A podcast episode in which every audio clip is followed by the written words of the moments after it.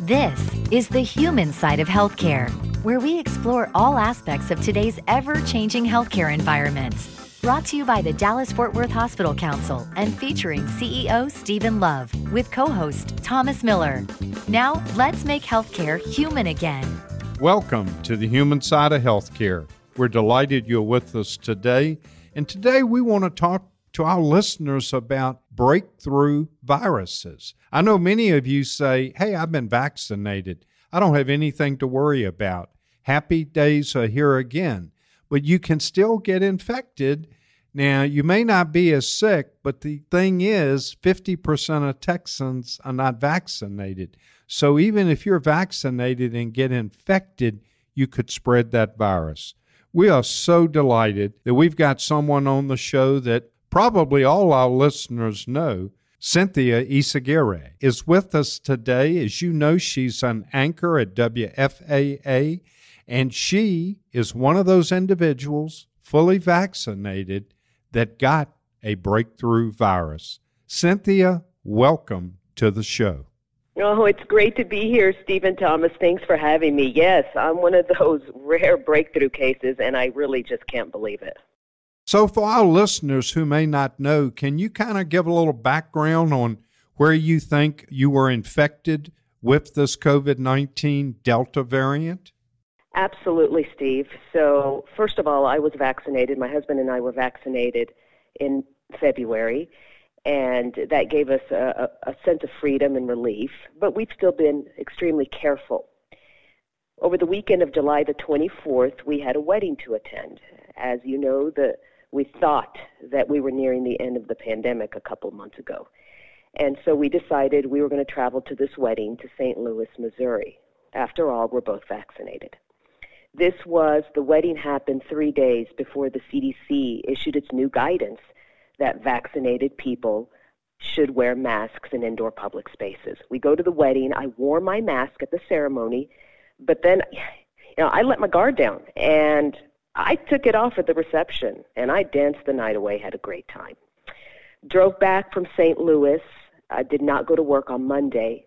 Tuesday and Wednesday, I came to work.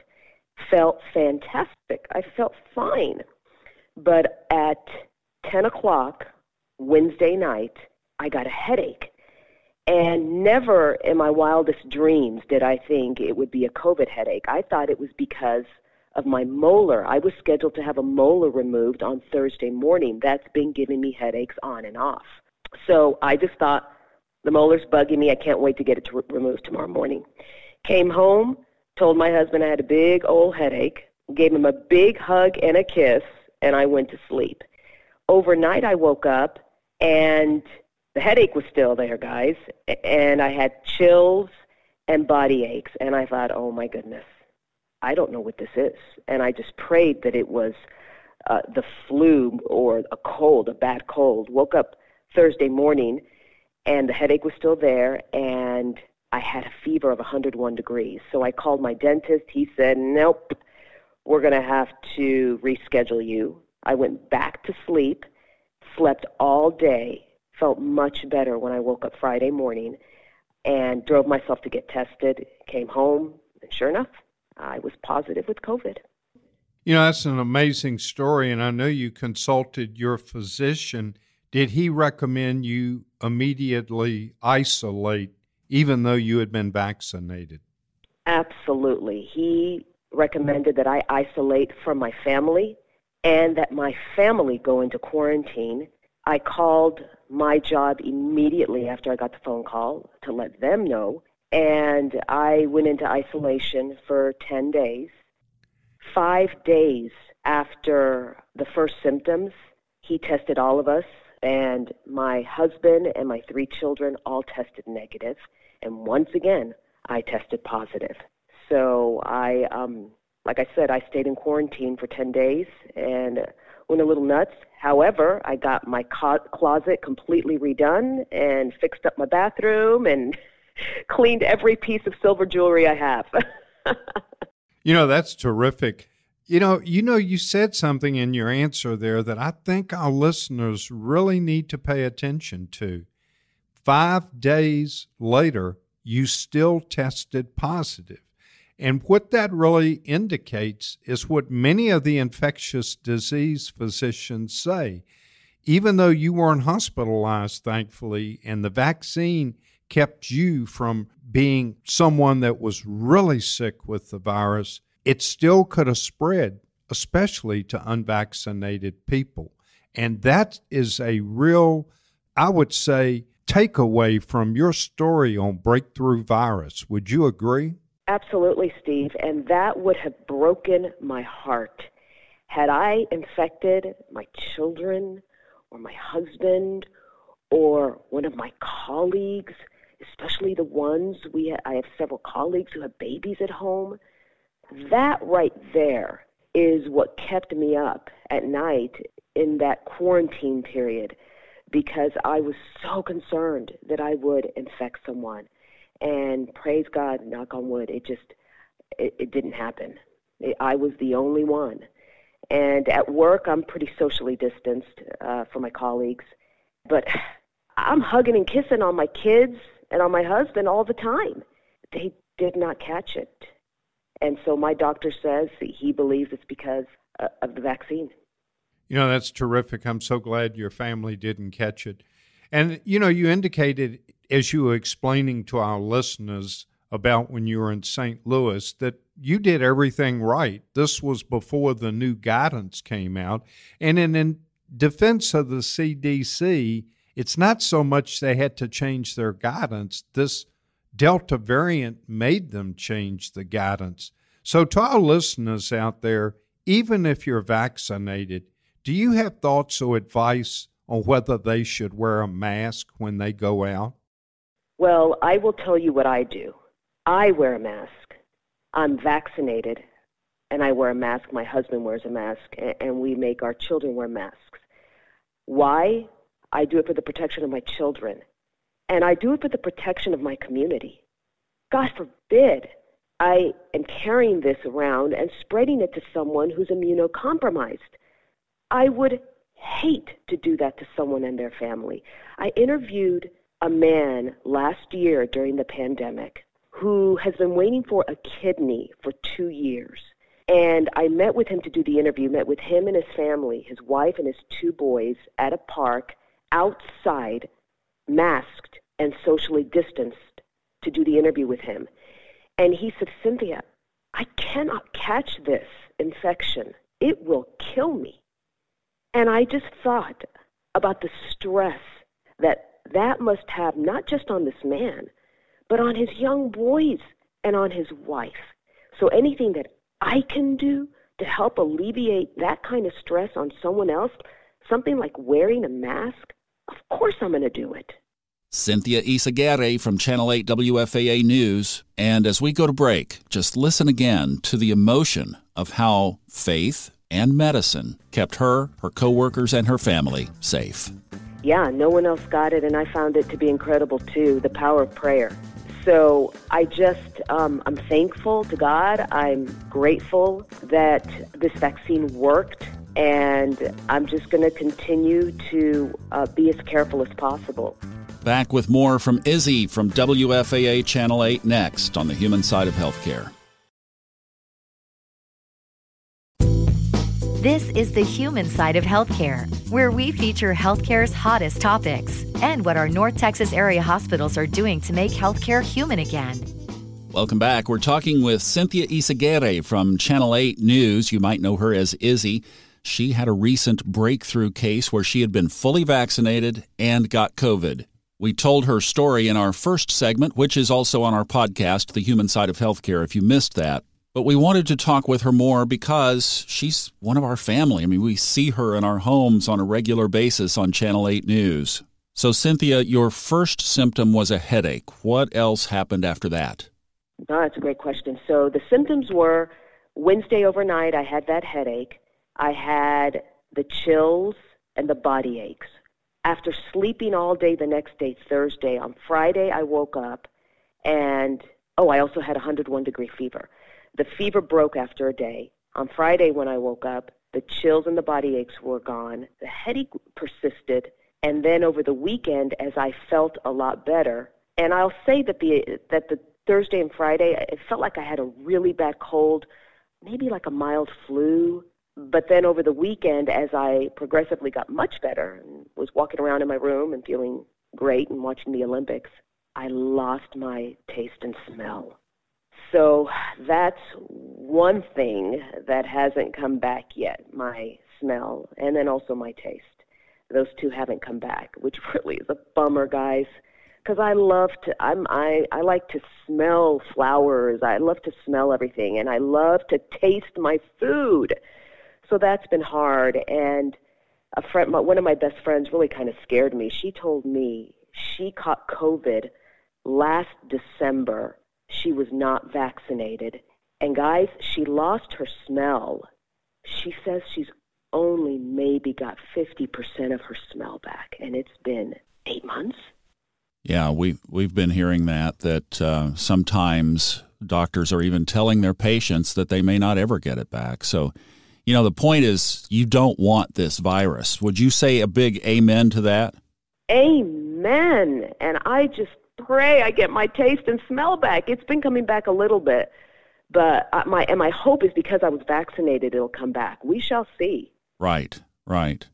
So it sounds like, and I know there are a plethora of stories out there, but it sounds like in your case, the vaccine worked exactly as it should.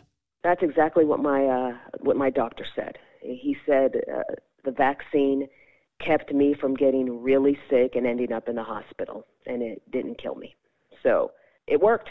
Well, we've had two stories now, Steve, in two consecutive weeks. One, somebody 93 now, today, somebody maybe 39.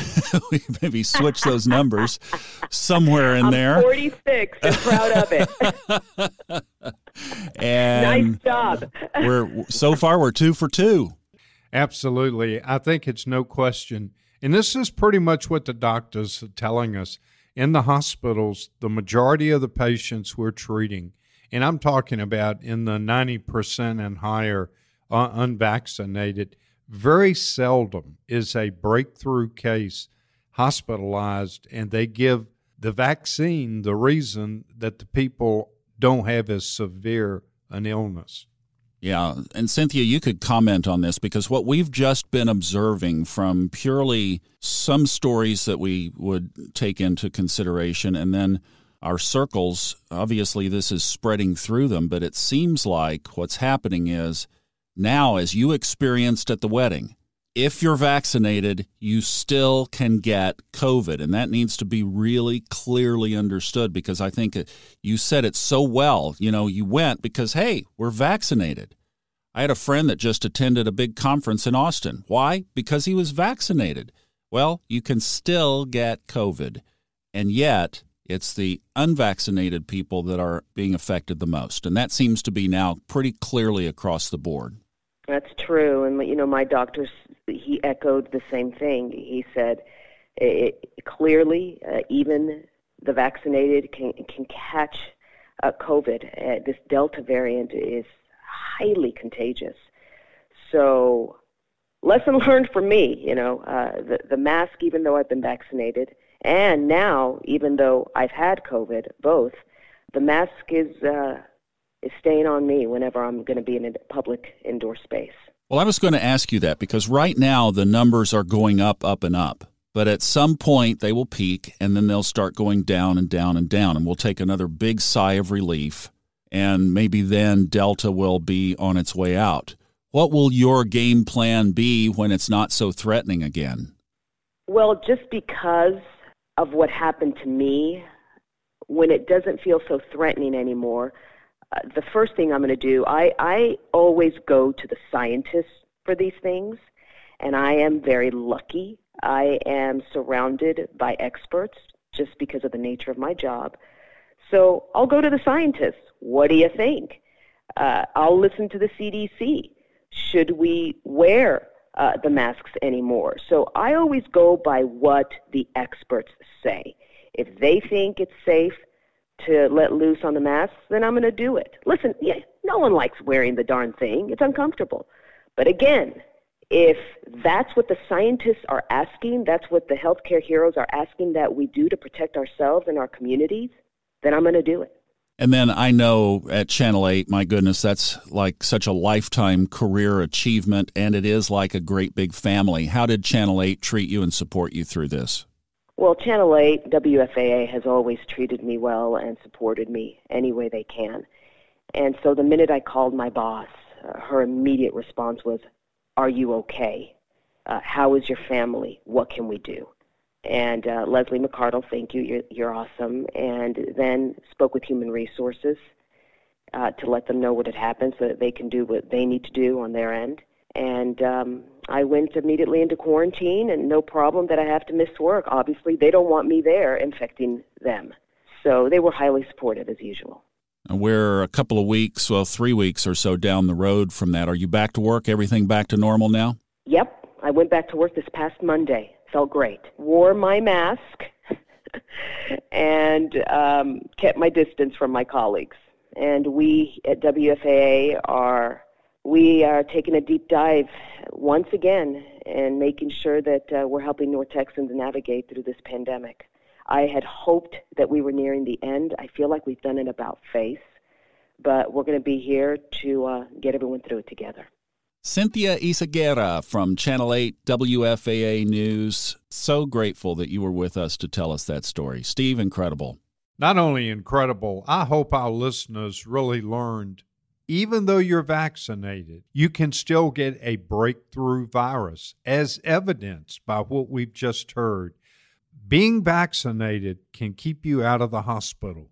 Let me explain to you why, Thomas. We've had a five-fold increase in 30 days in people that have been hospitalized in North Texas. And unfortunately, most of those people weren't vaccinated. Let me just give you one example. One hospital I saw had 81 people hospitalized, 72 of those people were unvaccinated. 23 people were in the ICU unit with COVID, 23 people were unvaccinated. 11 of those people, unfortunately, were on ventilators, and all 11 were unvaccinated. You know, so the takeaway from this, it's obvious. People that have been vaccinated fare much better than people that have not been vaccinated. Now, let's just take a trip up to 10,000 feet and get a bigger perspective of this whole situation because I want you to see that what we've been talking about here on this show and bringing these North Texas medical experts, the best of the breed that we can bring to the table, has proven out over time. We're going to go back and pull a clip from an interview with Dr. Lee Hunter. Dr. Hunter is an amazingly well trained infectious disease specialist and director of internal medicine residency at Methodist Health System. She's been in practice for over 30 years and she has studied infectious diseases her whole career. So now, in light of what we just heard from Cynthia Izaguirre, here is what Dr. Hunter said on our show one month ago this weekend. 99% of the people that have severe disease and are in the hospital, and then uh, of the deaths also, are unvaccinated people. And so I think that tells us our vaccines are very effective. And, you know, um, th- there is a small percentage of people that we're seeing that we call these breakthrough cases. But as you mentioned, they usually have mild disease. It is the rarest of rare occasion that they, they have anything more than that, and they usually do fine. And, you know, I think if you think about the original numbers that Pfizer and Moderna gave us were, you know, 94 to 95% effective at that time, well, that still leaves that 5%. And the numbers that we're seeing with, you know, breakthrough cases is less than that if you look at total population. So I think it does make sense. It just shows that vaccines work and they keep you out of the hospital and they keep you from being severely ill. And if you're unvaccinated, you're really at risk right now with this Delta variant. Dr. Lee Hunter, and our commitment is to continue to bring you the best information that we can so that you can make the best decisions for your health. When we come back, let's go down to Mansfield and talk about something that we probably don't think about that much. But boy, when it's a problem, it's a problem. Find out what it is next on the human side of healthcare.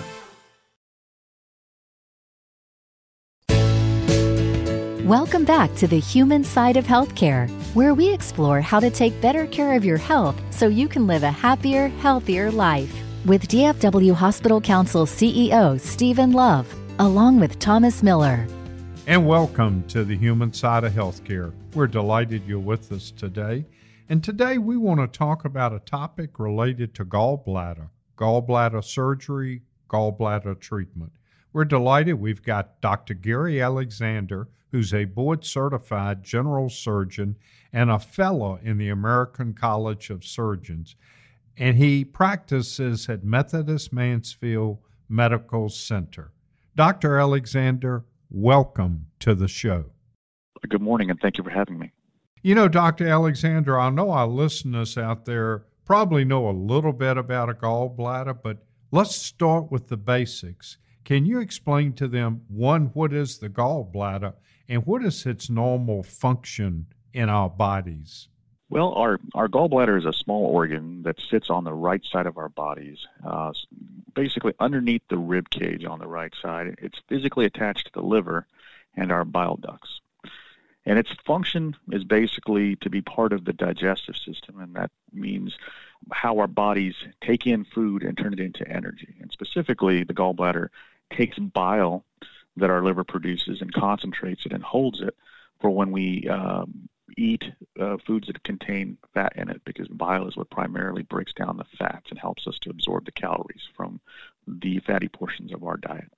So let me ask you this. When I talk to some of my friends or colleagues and they say they have abdominal pain, sometimes when they go to the ER, they find out they have gallstones. Can you expand a little bit on what a gallstone is and how you treat it?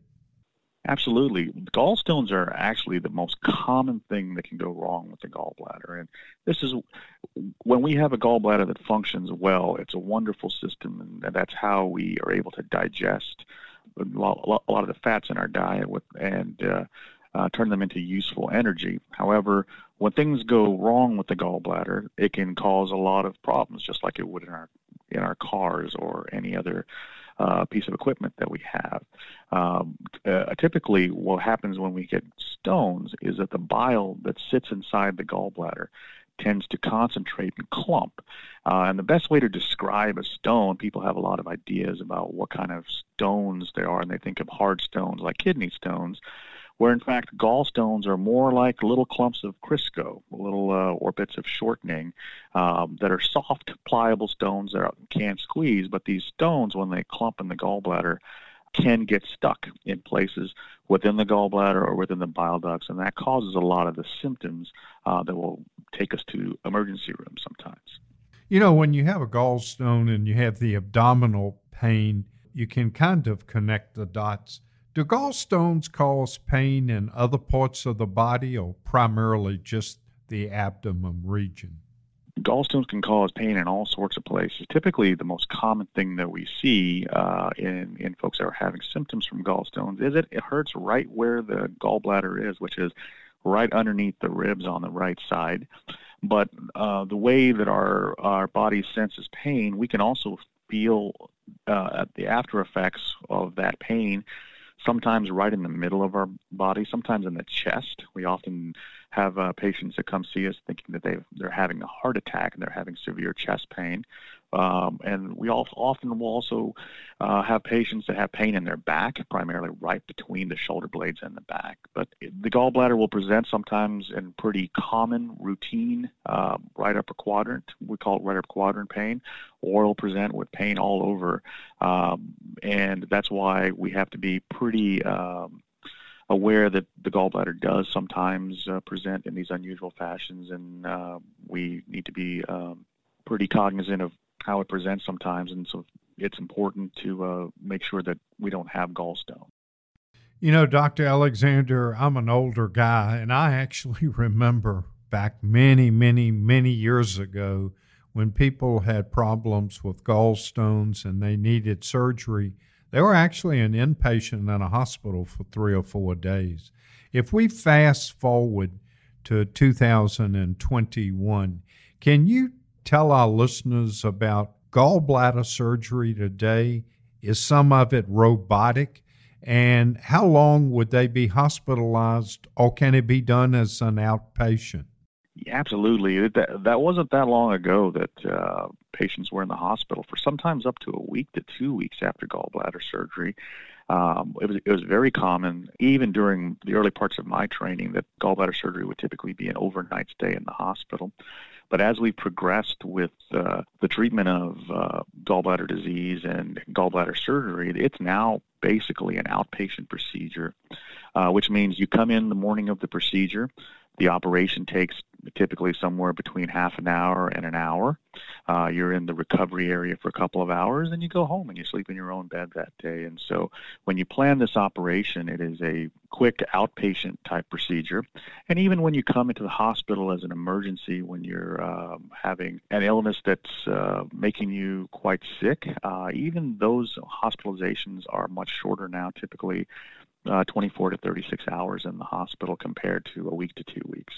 And sometimes in your surgery, you do use a robot. Am I correct? Yes, sir. Actually, here down in um, in Mansfield, we have one of the busiest robotic practices in North Texas, and uh, people have a lot of uh, ideas about what robotic surgery is. It's not a, a uh, machine that's uh, doing the whole operation. It's still the surgeons that are performing the procedure. What the robot uh, here we use the Da Vinci robot is a uh, basically a tool. It's, it's, just like another instrument uh, that we have. But what it allows us to do is instead of us, the surgeon, standing right next to uh, a patient, we put the instruments in the body, and we are about maybe three to four feet away, and we have a, a computer assist us in our movements. And so what that allows us to do is to make very fine movements uh, within the body, which limits the amount of blood loss, limits the amount of trauma to the surrounding tissue. Plus, the, the visualization that we see, it's like being able to put our heads inside the human body, which we can't physically do, but the camera allows us to see very small blood vessels and nerves. Um, so it allows us to operate in very tiny spaces uh, very delicately. And what this has done over the last 10 to 15 years is advance gallbladder surgery to the point where we can do it through very small incisions and sometimes just through one incision. But more importantly, we have basically minimal blood loss. And uh, the recovery time after robotic surgery is we found to be significantly faster than the old big incision gallbladder surgery, but even from the other uh, simple laparoscopic surgery, we found that patients typically within three to four days are out of the house driving off of all pain medication and getting back to life a whole lot sooner. You know, Dr. Alexander, if one of our listeners, let's say, came to you and you determined that they did, in fact, have uh, gallstones, is there intermediate treatment you can do without necessarily moving straight to surgery? Like, can you adjust your diet? Or are there other things you can do to mitigate the problem? Absolutely. Uh, anytime a patient comes to see us and they have symptoms that might be from their gallbladder, what we do is sit down and we talk about exactly what type of symptoms that, the patient has. And we always try to find a what we call a non-operative approach. Surgery shouldn't always be the first option, even though it oftentimes is a very definitive option and it takes care of the problem we try to figure out okay is it diet is it you know specific situations. Uh, how bad is the pain? Is it something that you can that that's occasional or is it something that happens every day? Uh, and we make a determination based on each individual patient to see what's the best option for them. But absolutely uh, we always recommend dietary changes and lifestyle changes before we proceed to um, an operation. Let's pretend like i'm a patient of yours and you have just gone through what you just explained. What would you tell me if I had had gallstones uh, under your treatment would be foods I probably should stay away from?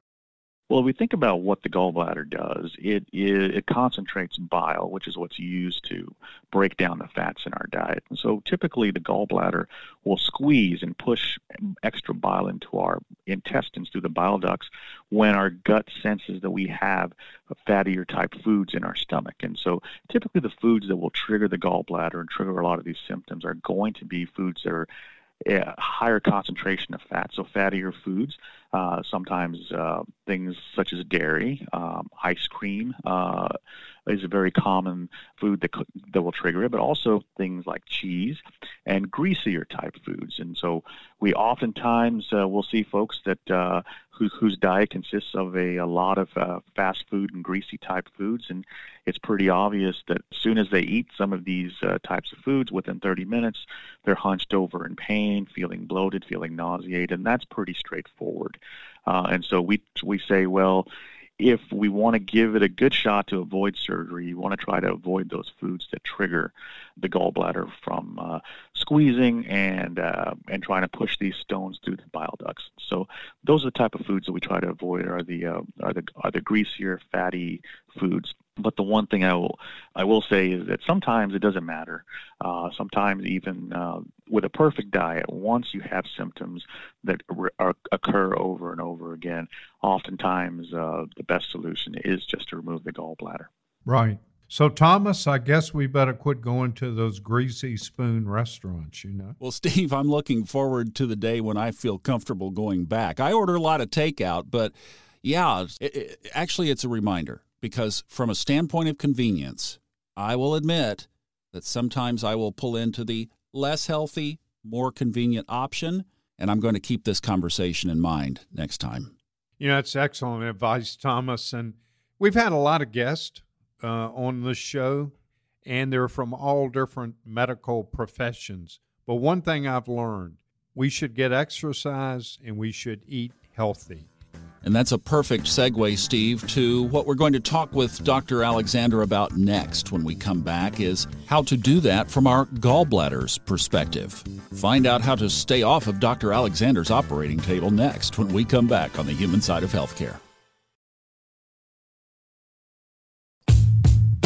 Covering the healthcare topics that matter most to North Texas. This is the human side of healthcare with DFW Hospital Council CEO Stephen Love, along with Thomas Miller. Welcome back to the human side of healthcare. We're continuing our conversation with Dr. Gary Alexander, who is a surgeon at Methodist Mansfield Medical Center, talking about something that is not a problem until it's a problem, and then it's a big problem. So, we're talking about gallstones. Obviously, we're talking about medical interventions, but also we're talking about some natural cures as well, including taking better care of ourselves. So, Dr. Alexander, let's start this segment by just reviewing then what happens. We have our pancreas and we have our gallbladder. If those two things don't function, then we have real problems, right?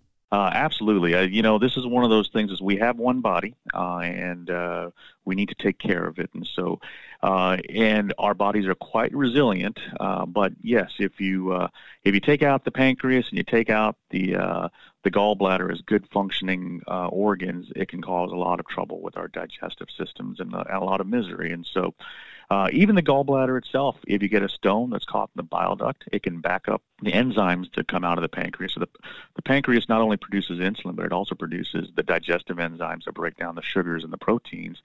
And these stones can come sometimes block that duct as well and cause what we call pancreatitis. And that's one of the more severe things that happened uh, with gallstones. And so, yes, our diets and how we take care of our bodies make a huge difference in in uh, how well we are, how long we live, and uh, and how happy we are in life. Okay, so what if you remove the gallbladder? How does that function of breaking down those fats get done? Well, the wonderful thing about the way that our bodies are designed is that the gallbladder is, is essentially a, uh, a backup system. Our liver actually produces the bile, and that bile flows through our bile ducts and into our intestines. And and what the gallbladder does is that it holds about half of the bile we make at any uh, at, at, any time. And so what happens is if we don't have the gallbladder, our liver continues to make bile, and we continue to uh, digest fats fairly efficiently, not as efficiently as we as we would if we had a functioning gallbladder. But the good thing is we're a carbohydrate and protein world now. We don't use fat as our primary uh, fuel source to burn. Uh, and so uh, we have a, quite a few folks that uh, have their gallbladder taken out in this country on a year-to-year basis, and uh, those folks do just fine and uh, don't miss their gallbladder. Are there any ways, if you get those stones, are there any ways to dissolve them with natural treatments? Well, this this is a good question. Uh, I have a lot of patients ask me, are there ways to dissolve gallstones? And um, historically, there have uh, been. There are some. Uh, there are some um, herbal remedies that sometimes uh, patients will say helps. There are a couple of older medications that uh, uh, we sometimes will use in, in patients that absolutely are just too sick to have um, an operation or to have the anesthesia for the operation. And these medications are designed to kind of make these stones softer and uh, easier to pass. Um, but the, un- the unfortunate part about those medications are once you stop taking those medications, the stones just come back. And so a lot, a lot of those medications are typically temporary.